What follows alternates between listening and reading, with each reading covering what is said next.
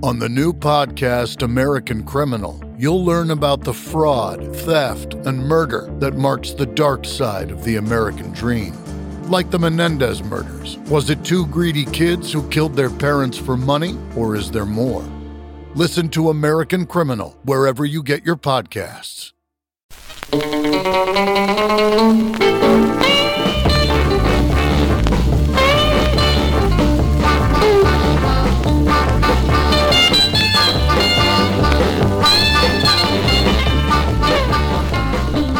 Welcome to the Highway High Five podcast, where we scour our vinyl collections to bring you great songs by unknown artists and unknown songs by great artists. I'm Joe. I'm Ryan, and you have found the internet's finest source of Christian music today. So, uh, we're going to talk a little bit more about that as we continue our journey into private press records. This is part two of, uh, I guess, a series. I don't know what you want to call it, but it's it's kind of a continuation of the last episode. But before we get into all the great private press and real people music, let's do some trivia. You know.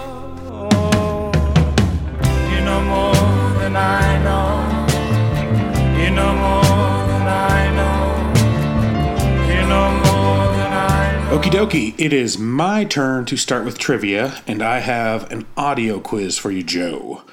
So, your job is to tell me the name of the artist. If you can, tell me the name of the song. And at the end, I want you to tell me the theme. All right, here we go. Track one. Such a.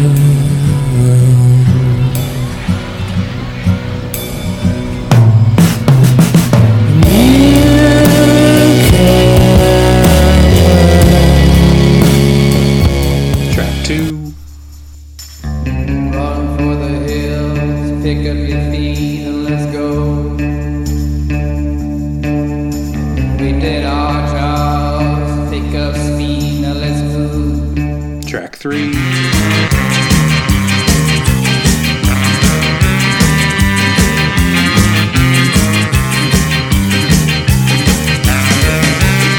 Track four.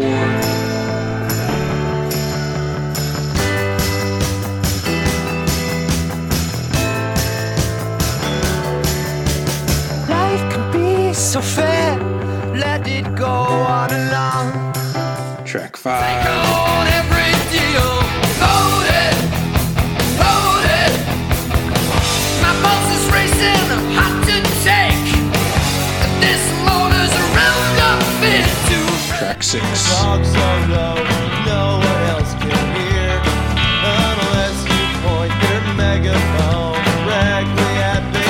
Ear. All right, you know any of those?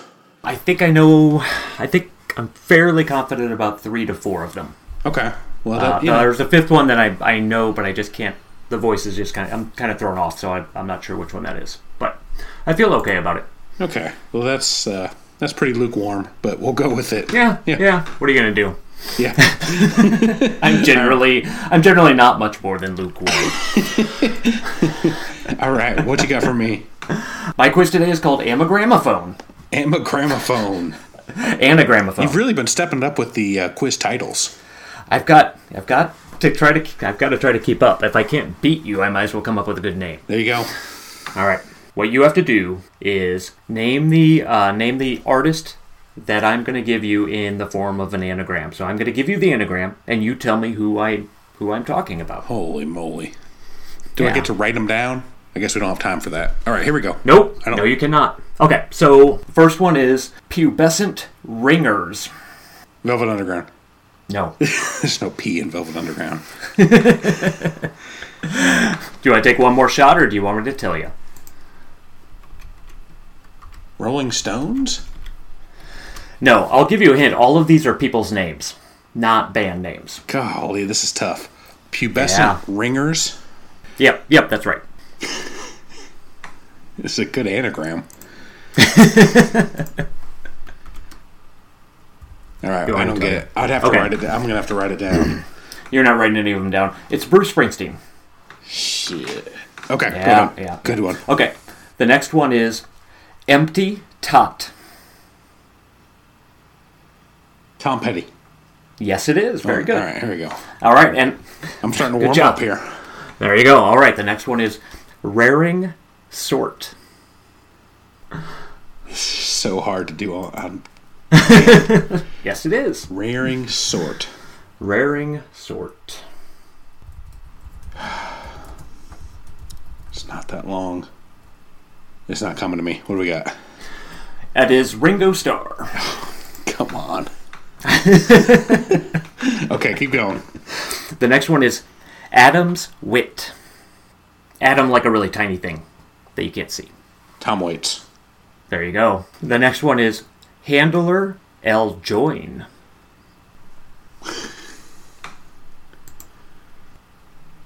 John. The Hooker? John Darnielle. Or John Darnielle, this, depending on. is, this is crazy. This is madness. You can't do that. All right, go ahead. I got the John. Okay. This one is Dual Or. Hmm. Dual or? Dual Or, and it's the or like something that you would uh, go spelunking for. This is madness. It is Lou Reed. Oh, jeez. Okay, and here here is my favorite one. This is the last one. The Bruce Springsteen one has been my favorite one. Oh, this is better. Okay. This one, this one is Monarch Hat Ninja. Monarch Hat Ninja. Yep. One, two, three, four. Jonathan Richman. There you go. It's pretty Jonathan Richman. good. You need to give me clues like that on all of them. That would that's also my Bruce Springsteen voice. So it would have been the same. I would have got it, maybe. And maybe my, that might also be my Tom Waits voice. I think that the, the, the pronunciation was a little too crisp for uh, Bruce Springsteen. you remember the Ben Stiller impression of him? that would have been. All right. Anyways, uh, wow, great quiz. Um, Yeah, I could have done twenty of those, but well, The- you- we'll, you need seem more to be quizzes fit- later. Fading fast. So You are going to get the hardest quiz possible next time. It's going to be brutal. That was real fun, though. good. And I think that brings us to turntable talk. Everybody's talking at me. I don't hear a word they're saying. Only the echoes of my mind. All right. So, like I said earlier, we're kind of continuing our private press theme, which uh, I kind of fell into a wormhole within a wormhole as I was starting to uh, research this. And I fell into the weird world of um, what is called as Christian music, or Jesus music, or Jesus people music, or gospel beat. When you when you look for it online, it's usually uh, abbreviated XIAN music. That's that's what you kind of want to look for, and so it's basically um, Christian music, rock music from the late '60s and the '70s, and a lot of it was kind of private press stuff, as we'll talk about in just a second. And so, uh, before you turn off the podcast, hear me out on this because there is some weird and great stuff that that was coming out then. And a lot of the stuff that we've even talked about already with private press has like you know has a we're a christian artist. So um, let's let's kind of talk about how this this uh, musical wave came to be and, and where it got us. So uh, before i start i want to start with my favorite quote i found and it's this uh, christian rock artist named larry norman. And he um, somewhere said something along the lines of why should satan get all the good music and that's basically what Christian music is. this Christian music phenomenon was about. It's basically an attempt to do a religious conversion on counterculture youth under the basic fact that music itself is not inherently immoral, you know, and that music could be used as an evangelical tool to turn kids toward God and to towards Jesus and away from sin or like you know recreational drugs and promiscuous sex and, and those sorts of things. And so it really got started in the late 60s in California. 75 to 100,000 people were thought to have came to San Francisco in 67. That's just a ton of influx of kids, mostly with no money. Isn't that why they named the football team that the 67ers? Yeah, 67ers. Okay. And that's, good, good. that's why they put the long hair with the headband on on their helmets. so, yeah, so all these people were flocking to San Francisco in 67, and the streets are just getting flooded with kids who don't have any clothes, money, job, ambition for the most part. You know, they're they're doing drugs and having fun. And uh, at some point, it just got really, really bad. There was just kids on the street. There's a there was kind of a quip where there was that if you come to San Francisco, wear some flowers in your hair, and somebody said, "No, don't wear flowers in hair. Bring clothes and a sleeping bag." And so it's just like all these kids are living there. And at first, the Christian community just just hated it, wanted nothing to do with the the hippies. But there was a few young preachers who saw all these kids as a chance to evangelize a bunch of a bunch of new kids and kind of get them into the faith. And so a couple of them created a coffee shop which was called the Living Room where these hippies could come in and they could get food and warmth and they, they'd be talked to about Jesus. There's just kind of some charismatic preachers who were kind of leading this idea. And they found out it worked. These kids were so hungry and tired and cold, they just wanted a place to hang out.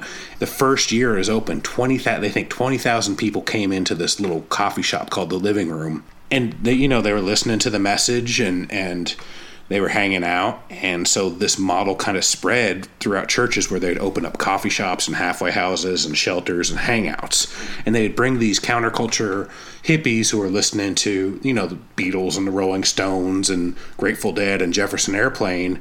And they'd bring them in together and they would talk to them about about Christian ideals, and this became known as the Jesus People movement, and it really caught fire all across the country one of the big first places uh, was the Calvary Chapel in Costa Mesa. It became a hub and was really one of the first places of worship identified for this. You could call it Jesus freak or Jesus people movement. And what they noticed is that the kids didn't want to listen to traditional gospel songs or hymns. Go figure. A bunch of hippies don't want to listen to a bunch of you know traditional traditional hymns but they loved folk music in particular. And so they started allowing kids to write their own songs and or switching the words to to different sorts of gospel stuff. And they eventually had a house band called love song. And so kids would love to come and watch this band of, you know, converted hippies play basically Christian folk music. Eventually, this chapel would spend 2500 to release an album that was called The Everlasting Jesus Music Concert. And it was a big hit uh, around San Francisco. And that Calvary Chapel would eventually become a, a label called Maranatha Music, which I guess is still a pretty decent sized Christian music label today. This idea, even though it started in California, it spread throughout the country, and all this, all these kids who are listening to tradition or, or listening to modern pop music, these these bands on the radios, started writing music and playing different sorts of music and really it, it got on this thing where it was it was kind of cool to be into jesus. It was cool to be a jesus freak. It was cool to be kind of a, a hippie that loved god. Like most things it starts kind of really radical and as it spreads through the country it gets less and less radical and becomes kind of more modernized. So as to, to kind of re- relay this all back to the private press thing as this became popular um, lots of kids were wanting to make these these albums the traditional churches really, really did not like it, but it caught on with a lot of people. And I mean, I think they were thinking, well, if these kids are going to be, you know, listening to this horrible music anyways, we might as well, you know, let them listen to Christian music. As this was going on, lots of kids want to do this, and the vanity presses were at their height in the early 70s. So they started making these records by the tons, and they were often paid for by individuals or small churches or youth groups. And they tended to be kind of saccharine acoustic guitar poppy folk you know just just what you would imagine like sunday school stuff. But there just like with private press there's a crazy range of weirdos making this music. And so you have everything from like super hard acid acid rock psych to british renaissance festival folk you know, all about Jesus stuff, and then all in these very small batches that were very regional or localized, maybe pressed a hundred, couple hundred records. It peaked, the whole Jesus freak, Jesus music thing peaked uh, about 72. They had a Christian Woodstock in Dallas, Texas, uh, called Explo uh, 72 concert, where they. Not Godstock. Yeah, yeah. so, and they had a bunch of the, you know, Jesus freak type music um, played with like, and they also had like Johnny Cash and Kris Kristofferson and some of the more like bigger name pop stars who, who would do Christian music. They had 100,000 people at that concert. So it was a huge, huge concert. They didn't call them concert goers, they called them delegates. Which I thought was kind of, kind of cool.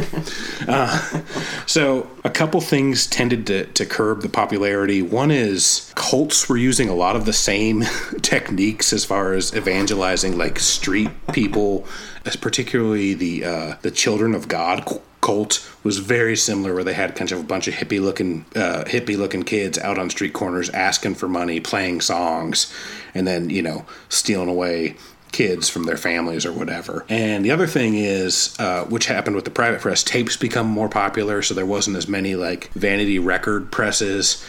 But the big thing that happened is it changed church to be so much more casual and contemporary that what really happened is this kind of crazy, edgy, sometimes Christian music switched into what we now think of as contemporary Christian music, which is pretty much horrible. I mean, I'm sure there's some good stuff, but it's what you think of just the the music you would not want to listen to.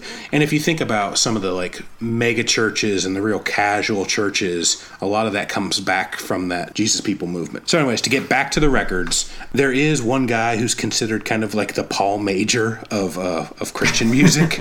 it's this guy named Ken Scott, and he wrote a book called Archivist uh, it's currently in its fourth edition, and he reviews over 3,200 Christian records. Um, mostly from the late 60s to the early 80s. So, very much of this Jesus People movement time. And he's got all sorts of crazy styles represented in there. There's like specific stuff for like Catholic folk. There's Christian Real People albums. There's like Electric Gospel, Christian Acid Folk Psych. I mean, just really crazy stuff.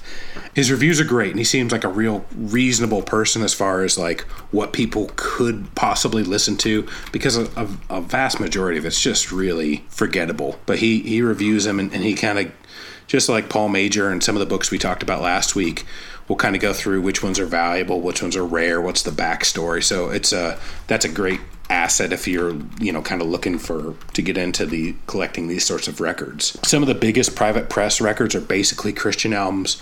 If you think about like dr hooker that's basically a christian christian record. I mean he's dressed like jesus on the cover. Bob desper sixth station even perry leopold sometimes is considered uh, jesus people music. So a lot of these big private press records i know they're not big but you know big in the private press world what we're talking about are considered that. The majority of it's not worth listening to, but some of it is amazing. And as Joe and I kind of continue to do this, we keep finding weird stuff. Uh, with all that, I'm going to uh, play you some clips of songs, and I've got a couple songs. I'll play you the full song at the end, but I want to play you some clips of songs and talk about some of my favorite uh, Christian music that we've discovered. So here we go.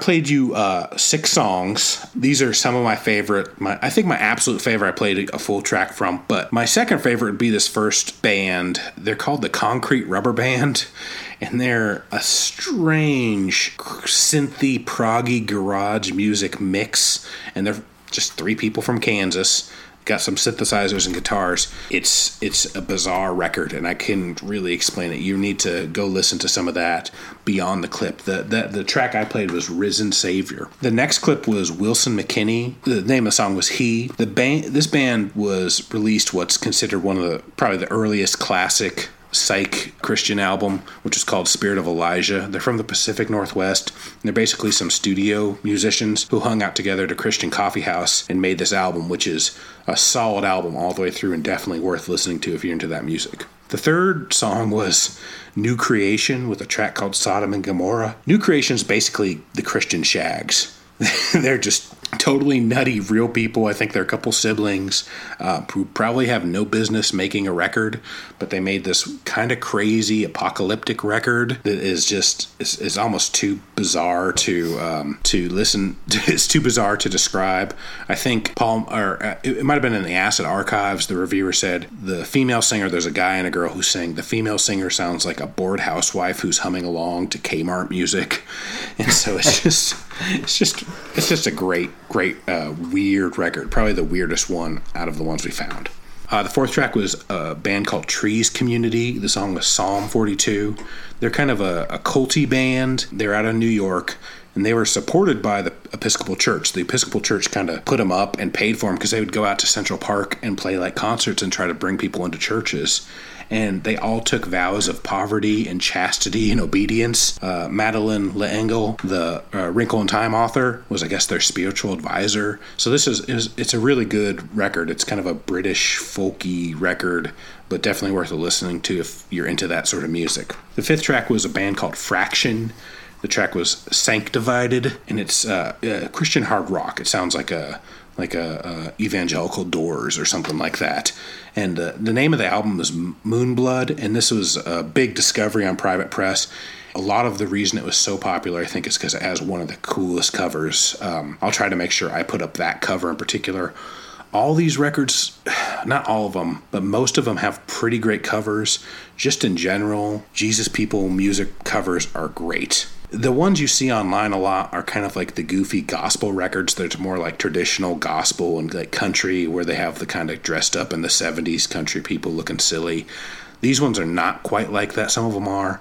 They're more like, you know, 70s art and stuff. But yeah, it's worth looking at some of these album covers. They're, they're pretty great.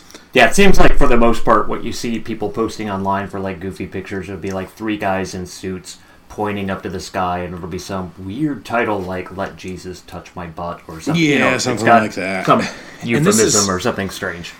this is this is kind of a different music in general because it's more like rock. That would be just like kind of. I think they probably there's a little bit of crossover between them. Like I can go to my Goodwill or my local shop and find a hundred of those kind of goofy country records. I hope I can go and find some of these weird private press, more Jesus freak type music. Those th- those ones would be okay with traditional folk. The Jesus freak ones are a little bit more edgy. But even the album covers themselves, though, like you were saying, these album covers are really cool and weird, whereas those other ones are just goofy and kitschy. Exactly. Are- Ex- yeah, precisely. The last track I wasn't going to include, but Joe found it yesterday, and I, I just had to put it in. I'll probably post the whole album. It's like 25 or 24 minutes long. Uh, it's a little band. You might have heard of them before. D. Lemieux and Jeanne Peter and the Countryside Unitarian Fellowship. And the name of the album is Hey Jesus Christ, Welcome to This World. It's a nativity rock opera. It's a rock opera about the, you know, Jesus' birth. It is amazing. But it's not even it's not even about his birth. The entire opera is about them trying to find a place for her to give birth. Like that's it. They don't actually get it's just It's like the there's no 20 room minutes. at the inn. they do spend amazing. the the vast majority of the time is the conflict between the innkeeper and Joseph. um, and I, I was playing I was playing this for my wife. The funny thing is, I think the guy who played Joseph must have been the writer because the guy who's the innkeeper, his voice is a million times better. he has this small, small part, and Joseph is just singing. It is But he put so much into it. Like that Oh my guy. gosh. His voice isn't isn't technically very good, but it's these guys are really they believe this, and it's really It's impressive. all all these records, and I probably have not stated this enough. They are super sincere, and they are super. uh, People put a lot into them. Production value, and you know all that stuff. You can kind of argue, but the the people care a lot about it, and it comes through in a lot of these records. Now, let's say that one, it might be the most sincere record I've ever heard. It's like it's like he went to Jesus Christ Superstar, like he went to the Broadway show, and then decided he could do it better, and then went back to his church. He went there and watched it, and he said, "Fuck this! I got this." he said, "Well, that covered the death and the resurrection. I'm coming back for the birth." Let's go for a prequel. And I think we found this because Paul Major called it his favorite Christian record. Is that right? Yeah, I think Or one of his he- favorites. One of his, I think he may have said it was his favorite. In an interview that was on in that Enjoy the Experience book, he talks quite a bit about that record. And as soon as I read that, I had to find it and send it over to you right away. It's Yeah, it's great. it's it's great. And so I've I've spent a lot of hours kind of collecting these and making mixes. In general, I don't think they're as good as most of the just regular private press records you hear. But some of them are as good as anything. And so um, I'm going to save my, my favorite one for the full song, but I'll talk about that later. But a lot of these are, are in the books that Joe mentioned last time uh, the Acid Archives and Enjoy the Experience and the Feel the Music. But again, our Archivist by Ken Scott is the one that focuses specifically on the, the Christian music. If you're if you're a little bit off put by the whole message or you're into f- hearing the message, either way, I think all these are worth listening to. Yeah, it's it's funny how you differentiated between a cult and Jesus people. Um, kind of slide right into each other. Uh, anyway, there's it, it, there's it's it's a, it's a gray line, that's for sure. it is. It is. Charles Manson and Christ. Uh, your wife isn't listening, is she? She might later. You might need to cut this Okay. out. You might make a That's special. going to be ed- that will all be edited out. Okay. I'm a I'm a smooth editor. All right. All right. Okay. So the for the first private press episode, we focused on songs that were legitimately great songs, so, songs that may have just fallen through the cracks or never got to the right person at the right time, or either of those things didn't. Not neither happened. While I was doing my research, I specifically talked about last week three books, uh, and Ryan mentioned them too: The Acid Archives, Enjoy the Experience, and Feel the Music. Last week, the Acid Archives was the book that I really was praising because what I wanted to talk about then were songs that were great and you could listen to them for the rest of your life. You could play those albums over and over and over. These people were incredibly sincere, like the ones uh, Ryan just talked about and played. It just didn't work out for them. But they were real people. Um, as we've said over and over again, it's just a perfect phrase for them. They are they put so much of themselves into these songs. For this episode, the book that I would focus on, that I focused on for this one, was the Enjoy the Experience book. So they also truly appreciate all of the music, but what they focus on are very, very good songs by more eccentric people. and these are the kinds of songs that you'll just absolutely fall in love with these songs. They're great but you're not going to listen to them again, so or not very often. That's kind of what we're gonna, what I was going to just kind of touch on a few of these artists today. Some of the the really good ones. They're absolutely wonderful, but they are things that are more creepy or oddball and Twilight Zone people. These are people who are as sincere, and I'm not in any way trying to put them down. This is them. This is their personality, and this is who they are going on, and that's what makes these especially good. Is that you can tell there's no affect this is actually who these people are, and they took the time to make this music, uh, write the songs, come up with the instrumentation, usually the music, and then spend quite a bit of their money going in and making a few of these records. And the ones that are especially haunting, and haunting in more than one way, are, are kind of the few that I'm going to talk about here. Paul Major and another guy who's mentioned in a couple of these books named Jack Seitzman, they often talk about one particular guy named Jerry Racin who made one album called The Weird Thing in Town, and I think Paul Major called it like the craziest album anybody in New York has ever made, which is kind of a big kind of a big statement. He created his own kind of music called rock buafro. Not even sure what that means. This is an album that is I can't I can't even find a clip of it anywhere. Nothing about it. But I get, I've heard or read a lot of descriptions about it, and it just sounds really bizarre. He's like using anything he can for instruments. He's screaming and ranting and raving all these songs in a way that's supposed to actually be very good. Apparently, there's a really loud song that's cacophonous and he's screaming again and he's yelling about all these bums outside making too much noise. Well, he's probably making 10 times the amount of noise. God, I wish I could find that one. it's Jerry Racin. If you if you have it, send it to me or make a copy. It's called The Weird Thing in Town. From what I've read, there's nothing else like it at all. So I mentioned also on the first show, if I didn't edit it out, that there's just about every kind of genre that you can find in private press and some genres you've never even heard of. And a lot of those focus on lounge music and lounge singers because a lot of these records were pressed for people who play in supper clubs and and restaurants and this is how they could get their music out. So they either they really liked playing that that kind of music and mixing in some other some other kinds of music in the background or they knew what their audience was so their audience wanted lounge music so they would bring in a little bit of prog because maybe that's what they were listening to so they had all these kind of new genres being made and one of the one of the bands that's most known for this is a band called the Kaplan Brothers, who released an album called Nightbird, which is very proggy but also incredibly loungy.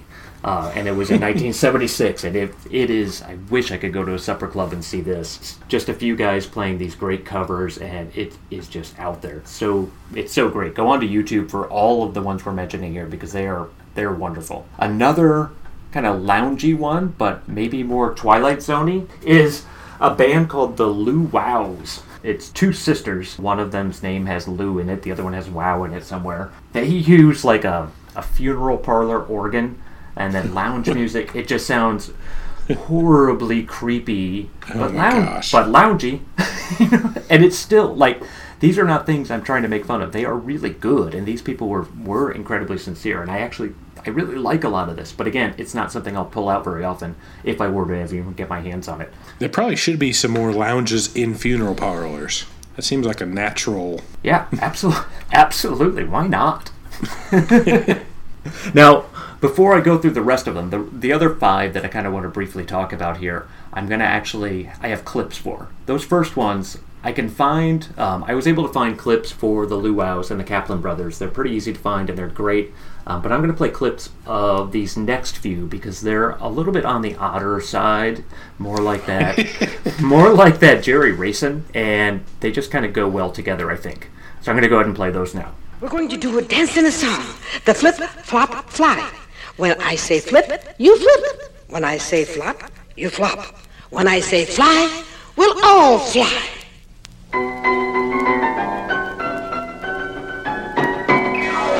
Flip, flop, fly, flip, flop, fly. You flip, I'll flop, we'll both fly. Flip, flop, fly, now you're my guy. Now let's all try to do the flip, flop, fly. A go, man, go.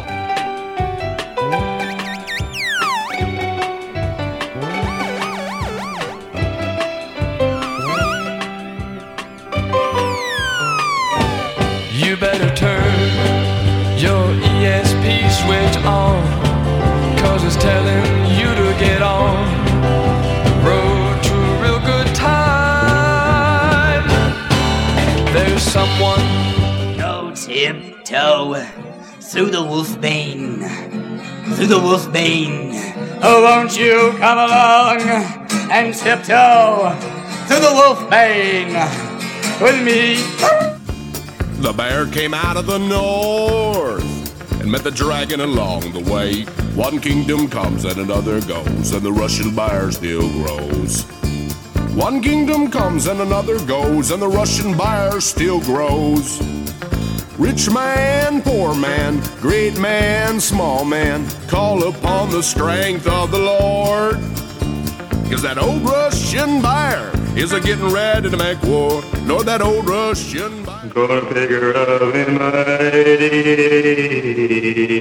just like good old fashioned day. We're gonna go to the movie show, I do a little naked when the lights get low. Mm, just like good old fashioned day. I better not be late. Those five clips I'm going to go over now. The first one is by a woman named Lucia Pamela. Uh, she's just an incredibly weird lounge singer. She sings about like being in space and what it would be like there, but not in a way where she's wondering. In a way that where she knows what it's like there. It's she's she's been there and she's uh, knowledgeable and it's it's a little scary, but it's also still really good. Uh, the second and that song uh, was called if you didn't if you didn't catch the title, that song was called Flip Flop Fly. The second clip you heard was by a guy named well, was from a guy named Michael Farnetti. And off of his album Good Morning Kisses. It's another one that's very hard to find an original. I don't know if anybody could even possibly buy one now at this point. Collectors would have them and keep them. But it was reissued, as I just found out from some guy sitting across from me, on, is it Companion Records? Is that what you said? Yeah. Okay. Uh, so you can go to Discogs and you can find a copy of it, or you can go to their website and get it. This guy's another loungy type guy, but he's super, super happy. It's just kind of a disco-y. He's just like this super happy guy, skipping his way through the the disco days of the late '70s, and he's he's just loves everything. He's never done drugs. He doesn't drink. He's just he wears rhinestones, and his songs are really fun. It's good to listen to. It's almost got like a yacht rock disco type thing. It's like it's like a precursor of the of the free and easy '80s or something. yeah. Very good. Uh, the, the third clip was by a guy named Robbie the Werewolf. This is actually from one of the earliest private pressings that people know of. It's a very early one from 1964, and the album that he did this was called uh, is from At the Whaleback, and the song is called Tiptoe Through the Wolfbane. This guy is more has more of an affect than the others, though he also is sort of he's just a weird dude too. So he's sort of like a, a hep cat, uh, like Maynard G. Krebs combined with Teen Wolf. He does this in full garb. He's got this big beard and pretends on stage that he is a werewolf. And the album cover is one of the best album covers I've ever seen. We should post a, a picture of all of these. They're all really good. Uh, the fourth track is by a band named the Carillions. Uh, the song is called uh, Russian Bear. The guy who wrote the song is named Marlon Wallace, and this guy is absolutely insane. He might actually be a maniac. He is crazy. Um, I sort of feel bad for him because he has issues, but we got the music. Some of his songs are very religious. A lot of his songs are anti-communist songs. He's got songs about dinosaurs. He's got songs about abominable snowmen, going to space, of course, who doesn't? He is just on the edge of being absolutely bonkers. And he's got a lot of releases, and they're all very, very good, but I wouldn't ever want to be within 100 yards of him. and then the fifth clip was by a guy named Jerry Solomon, who comes up quite a bit when you're looking around at these private press records. He's he is someone that's kind of on the border between the last episode being good songs that you could listen to a lot, and this episode where I think these are great songs, but I won't listen to as often. He is an absolutely genuine eccentric. There's just nothing fake about this guy. This is exactly who he is. He's a he's a weird guy, but uh, he was also supposedly he's incredibly lovable, very kind, affable dude. Uh, his albums usually had like hand drawn covers. Also, again, nearly impossible to find. I didn't see anything about them them being reissued. Did you? Mm-mm. Okay, didn't I haven't seen Okay. anything about it. Generally, his songs seem to deal with nostalgia. Like he's really big into the 50s, kind of this fake Donna Reed 50s. So his songs are about acting chivalrous in the 50s, going on your first date. And the song that I played was called Good Old Fashioned Date. Uh, they're just, he sings songs about not being able to fit in anymore in this modern world. Just isn't his thing. The album that this is from is called Past the 20th Century. It looks like he has other albums, but I can't find much evidence as far as uh, what might be on them and what they sound like. His singing style is Mhm. really weird. It's like Leonard Cohen swallowed a didgeridoo. Like, it is just so strange, but it's also sort of him hypnotic. That is one of the ones that I will probably listen to quite a bit, and the only one of these that I'll probably listen to a lot. I'll listen to all of these a few times over the next few months because I'm absolutely obsessed with these private press records. Uh, but this one I'll probably listen to. I will continue to listen to after I find my next obsession. He he he does skirt that line between so weird and so good, and this the singing in particular is great. I don't want to like use David Lynch as a in general as something that we talk about, but I think David Lynch wants to be this guy in his musical approach as far as like the reverb he uses in his voice and it's like nothing I've ever heard. He has a song on that Feel the Music compilation too that Paul Major did with that book. I think it's called Denied. They're, very pretty songs. Like they're not. I mean, they're pretty. They're they're nice. They're pleasant, but they are bizarre. Beyond those five and those five clips and the first few guys I talked about, there's one guy that comes up over and over and over again, and his name is Peter Peter Grudzien. The album that most people talk about is called Unicorn, and it's from 1974. That has been reissued as well on Subliminal Sounds on LP and in 2007 and then 2006 on a label called Radioactive. So it's not too difficult to find. It's really weird too. This guy seems pretty great. He's got some really cool songs. They are strange. One description that Paul Major had for Peter Grudzien is Johnny Cash and Gandalf the Grey drop acid and meet under the altar to discuss religion while performing weird sex acts. That's what he sounds like, and he is unbelievable. If you get a chance to hear any of his stuff, um, at first when you hear it, you're going to think it's a novelty album, and then it's going to sort of seep in, and you're going to realize it's a good album too. I know we're like going through a million artists, but if you find one song that becomes like one of your new favorite songs, that's exactly what this podcast is about. Like, and it's just been so. These two episodes have been so fun for Joe and I because every day we're po- pu- pushing something back and forth to each other. Like, have you heard this? What should we post online? You know, all that stuff. So it's just so fun with Private Press Records. It's like rediscovering why you like music a little bit.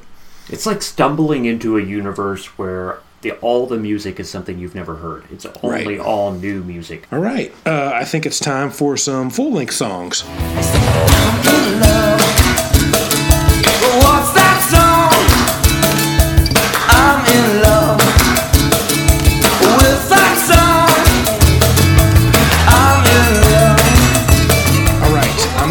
The first song, and of course, I'm going to have to give you a uh, a Christian Christian rock song here. This is probably, and Joe can back me up on this. This is probably the best regarded Christian psych album there is.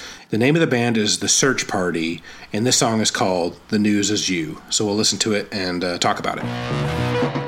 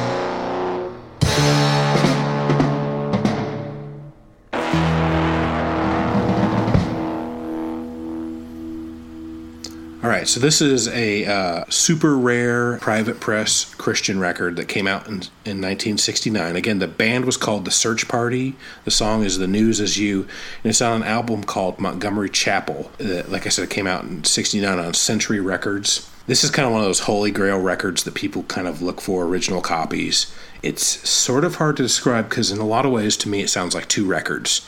There's this weird, moody, ethereal, haunting vocals um, with some real downer, loner folk type lyrics. Combined in that is just some crazy, fuzzy, garagey, shrieking songs like the one I just played. I played more of a fuzzy one. And the story of this uh, record is great. Uh, a middle aged preacher, like a 40 year old preacher from Wisconsin named Reverend Nick Freund, Freund, he decided to leave for San Francisco in the late 60s when it was happening down there. He recruited some students who were in a garage band to basically play all the instruments on this record that he'd been writing and conceptualizing. What came out is this just strange but fantastic psych record. It uh, has been reissued a couple times recently on Lion Production, uh, and they tend to put out a lot of this uh, Christian psych stuff. I have it on a, a, compilation called Holy Fuzz, which is by that Lion Production Company, which is all Christian psych. It really focuses on like the hard rock and fuzzy guitar, and there's lots of those bands, and a lot of them put out just fantastic music. If I was going to guide you to start with one record, uh, and it's I mean it's evangelical, you're gonna you're gonna hear the the Christian lyrics and themes, but it's just a really great great record. Uh, so I would start with this one, The Search Party, Montgomery Chapel. Worth it the whole way through. It's not a perfect record. There's times where it kind of drags. There's times when the singer is just a student who's in a garage band. She's not a professional singer, but you got to hear it. My first song is by a guy named Palmer Rockey. I'm going to go ahead and play it now. It's called Smile Pretty Baby.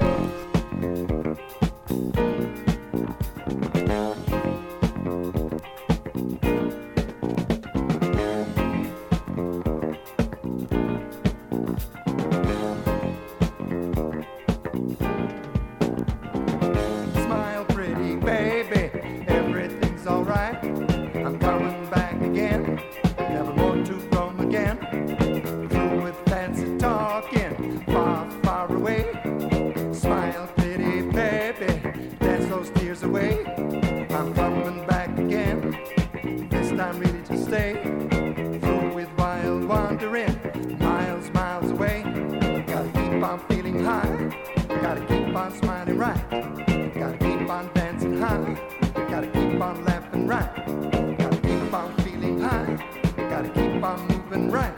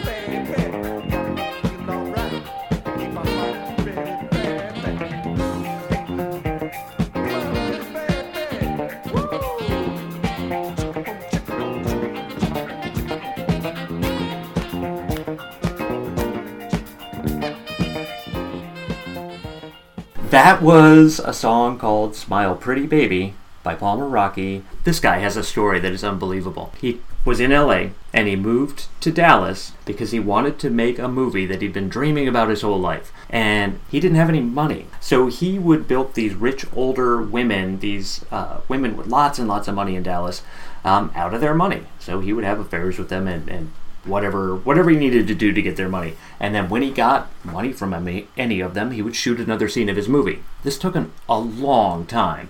So and he had lots of breaks between getting this money. Some of the movie is in color, some of it's in black and white, which is not an artistic decision, it's an economic one. The actors didn't want to stick around, so we had different actors playing the same roles. There's a dog in it that is supposed to be the same age throughout, but you it's noticeably older. the So movie great. the movie had one showing only. It was supposed to have another one, but it it didn't. And Palmer Rockey immediately left town before that ever even happened. Uh, see, maybe he was embarrassed. I don't know. One of the guys who collects these private press records uh, tried to track him down. Found him somehow. They didn't find him, but found his contact information and sent him a very nice letter saying, "Hey, you know, he." He described it as saying, I wrote a letter to him and I wanted to show him very much that I wasn't trying, somebody trying to get my money back from him. I, I just happened to like his album. And the response from Palmer Rockey was something like, Do not ever bother me again. I don't want to talk about this. and then at the bottom of that was his address and phone number. if you don't want to talk about it. oh man, this guy is this guy is so great. He's got lounge music in it, rockabilly, he croons. He's he's clearly never sung a note in his life, but this is the soundtrack to that movie that nobody will ever see. The movie, by the way, I don't think I even mentioned the title. It's called Scarlet Love. That was my first song. My second song is a little bit more upbeat, and it's another, this one is another song that I can actually listen to quite a bit, though it is um, also a little bit goofy. It's by a guy named Lee Shot Williams. He was a Chicago guy who put out a lot of singles in the 50s and 60s, or 60s, sorry, 60s and early 70s. And in 1977, he put out his first LP, and the name of the LP is Country Disco. And this song is called Me and My Woman.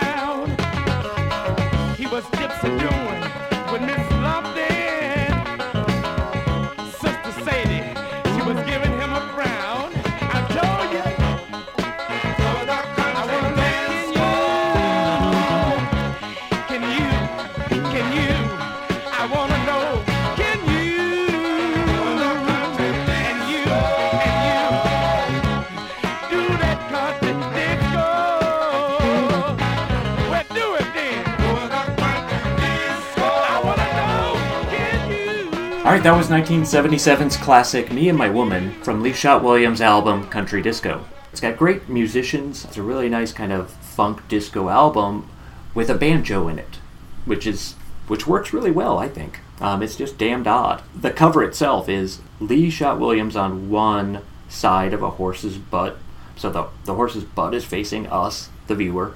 Then there's Lee looking right at us, and on the other side of the horse is this woman, and they're both got their hips going in like their uh, rump shaking the butt, the horse's butt. It's it's great. All right, my last song is a band called Top Drawer, and this song is called Song of a Sinner.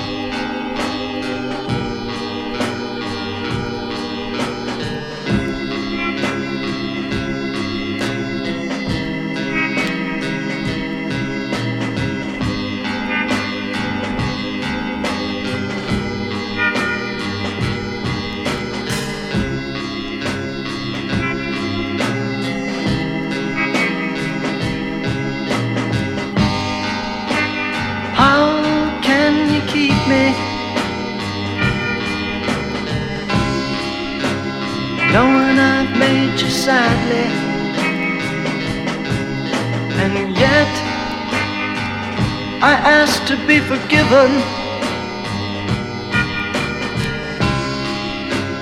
Knowing the life that I've been living, and yes. I know it's too late. Cause on your judgment day, you're gonna close your gates on me.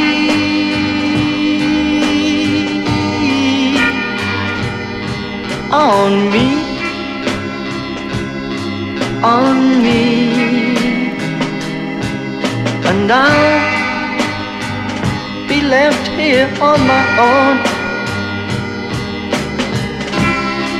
to face hell all alone.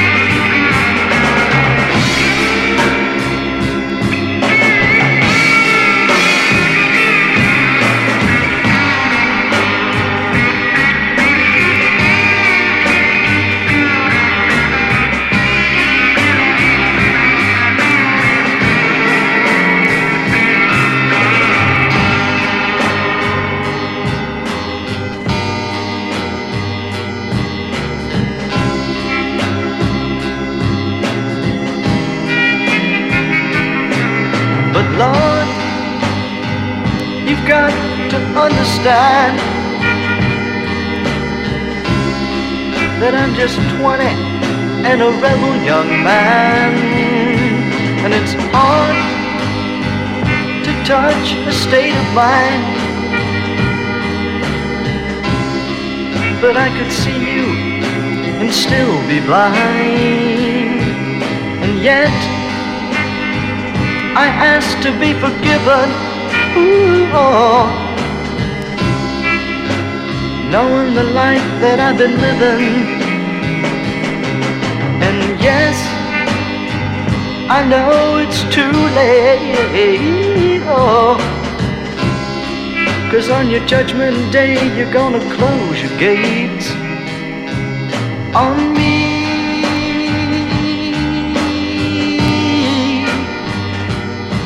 On me. On me.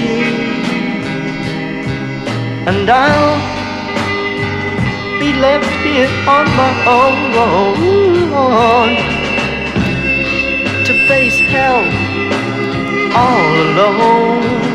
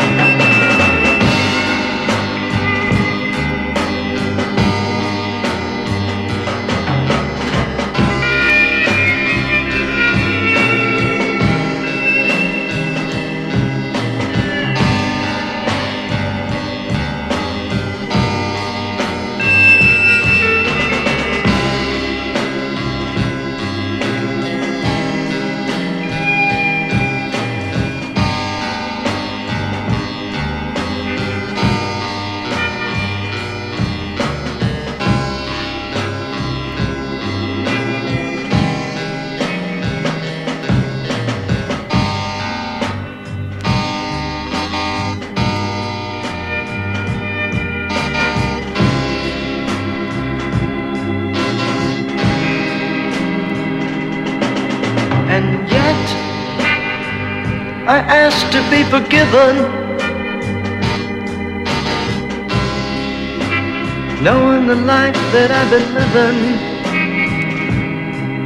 And yes, I know it's too late. Oh. Cause on your judgment day, you're gonna close your gates on me.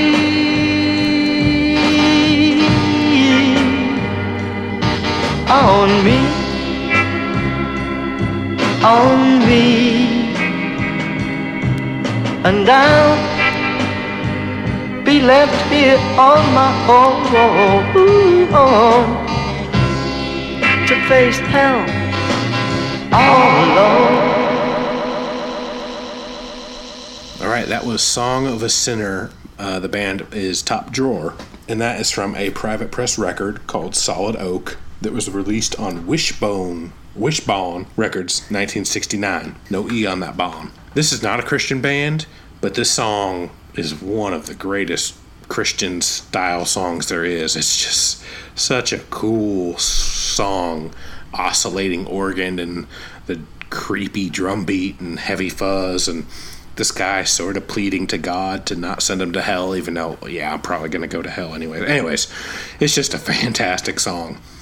That album, Solid Oak, was one of the early, early private press records that people caught on to and wanted to collect. And it was it is a big deal. There's not a ton known about the band. It was recorded in Kentucky at Fulton Recording Studio. And it was just, you know, sort of like uh, D.R. Hooker, one of those. It kind of caught on fire with collectors early on, you know, people who were in the know, and people kind of tried to find copies of them. There's not a lot of copies around. It got a little bit more popular because it got reissued by Akarma Records, which you talked about last time in, in 1980. I have the song on this amazing comp called Forge Your Own Chains, Heavy Psych Ballads and Dirges from 1968 to 1974. Really great compilation, has a lot of these t- private press records. I kind of looked to see how much an original copy of this would be. There's one in horrible condition, and it's going for $750. I want to know what the answers to these trivia questions are. Let me play the clips one more time. Um, I'm in particular looking for the band and then the theme that holds all six clips together. Here we go. Track one. Such a chill.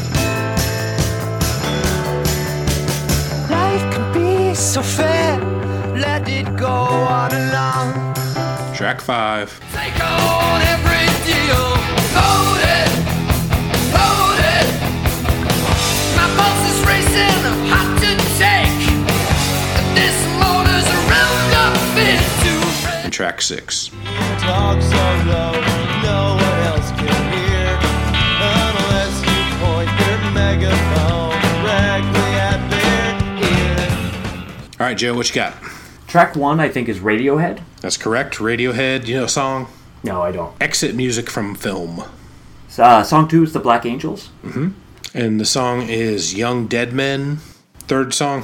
I think it's Madness, but I never. It is. Is it One Step Beyond? It is. Good job. Okay. Okay. Now tracks four and five. Four, track four, I know, and I just can't think of it. And track five, I don't know. So Okay. What's what's track four? Track four is Spoon. Oh, I was even gonna guess Spoon. Dang Yep. nabbit. And um, the song is called You Got Your Cherry Bomb. Track five is Judas Priest. And the song is Living After Midnight. Okay. And track six is the old '97s. Correct. Victoria. Victoria. Oh, okay. I love that. I, I like, Okay. I like a lot I bet you got the so. theme, though. I didn't get the theme. Okay. so it's based on the album, uh, the band names. Based on the band name, I'll go through them one more time Radiohead, Black Angels, Madness, Spoon, Judas Priest, and Old 97s. Or give me a hint. Um, It sounds like it's probably really easy, and I'm just overthinking it. Right? You The way are. you said it. Okay. it, it has to do with other bands. They're all anagrams of other bands. No. I started as soon as you said that nine seven. That doesn't work. um, that has to do with other bands. Where they got their name. Oh, all their names come from songs. Yeah, yeah. Oh, uh, okay, okay, that's great. Radiohead is a Talking Heads song. Black Angels got theirs from the Velvet Underground Black Angel Death Uh-huh. song. Madness is a Prince Buster song. Uh, Spoon, they got that from the Can song, Spoon. Judas Priest is from Bob Dylan. And Old 97's is from the, you know, old country song. I didn't know about three and four. I didn't know Madness and Spoon were from songs. Oh, okay, oh. well. Yeah. So we, then maybe to- you we all learned learned something. something. Exactly. That's and then right. and you got to learn what Jonathan Richman's name is when there's an anagram. Monarch Hat Ninja. I remembered Hat Ninja. I couldn't remember Monarch. What was the Bruce Springsteen one again? Pubescent ringers. Oh man, I think I think that I was totally unprepared for that quiz. I want I want you to do another one of those very soon, and I think I'm gonna get them all. Like I said, I've got. They're pretty easy to make. You use a computer program for that? Yes. I'm not. if I used my head, I, there's no way I would have come up with any of that. My anagram for Lou Reed would have been ool eared. Mine would be Dear Olu. All right, well, that's the end of our show. As always, uh, go out and support record shops and go see music if you can do that and buy records from people. Uh, you're helping out, and uh, maybe go find some private press records. We are going to move on from private press shows. I think we need to we need to go ahead and get back into some other stuff. Uh, even though it's going to be hard to get off that train. We might come back to it again. It's just so easy. Like this is, it's so much fun, so easy to get obsessed. It's it's very much like heroin to me. It's not as great as heroin, but don't get me wrong. But it's but it's pretty addictive. So we might come back to this at some point.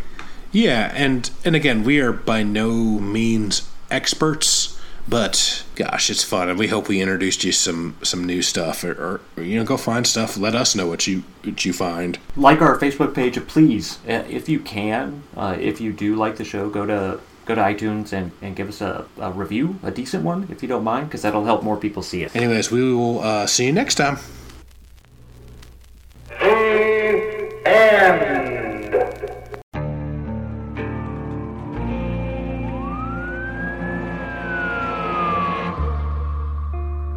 What would you do to achieve the American dream? The big house, the happy family, the money. Would you put in the hours? Would you take a big swing? What's the problem? What's the problem? Would you lie? Would you cheat? Would they shot? Would they shot? Would you kill? Yes. My mom is dead. My mom is right there. From Airship, the studio behind American Scandal, comes a new true crime history podcast. I'm Jeremy Schwartz, and I'll be taking you inside the minds of some of our most notorious felons and outlaws, exploring the dark side of the American dream. In my new show, American Criminal, you'll meet the picture perfect brothers who killed their parents, the thief who stole babies, the crypto king who siphoned off billions, and plenty more. From assassins and gangsters to killers and con artists. Whatever the case, whoever the criminal, you don't know the full story until now. Don't miss the debut season of American Criminal, The Menendez Brothers, beginning February 29th.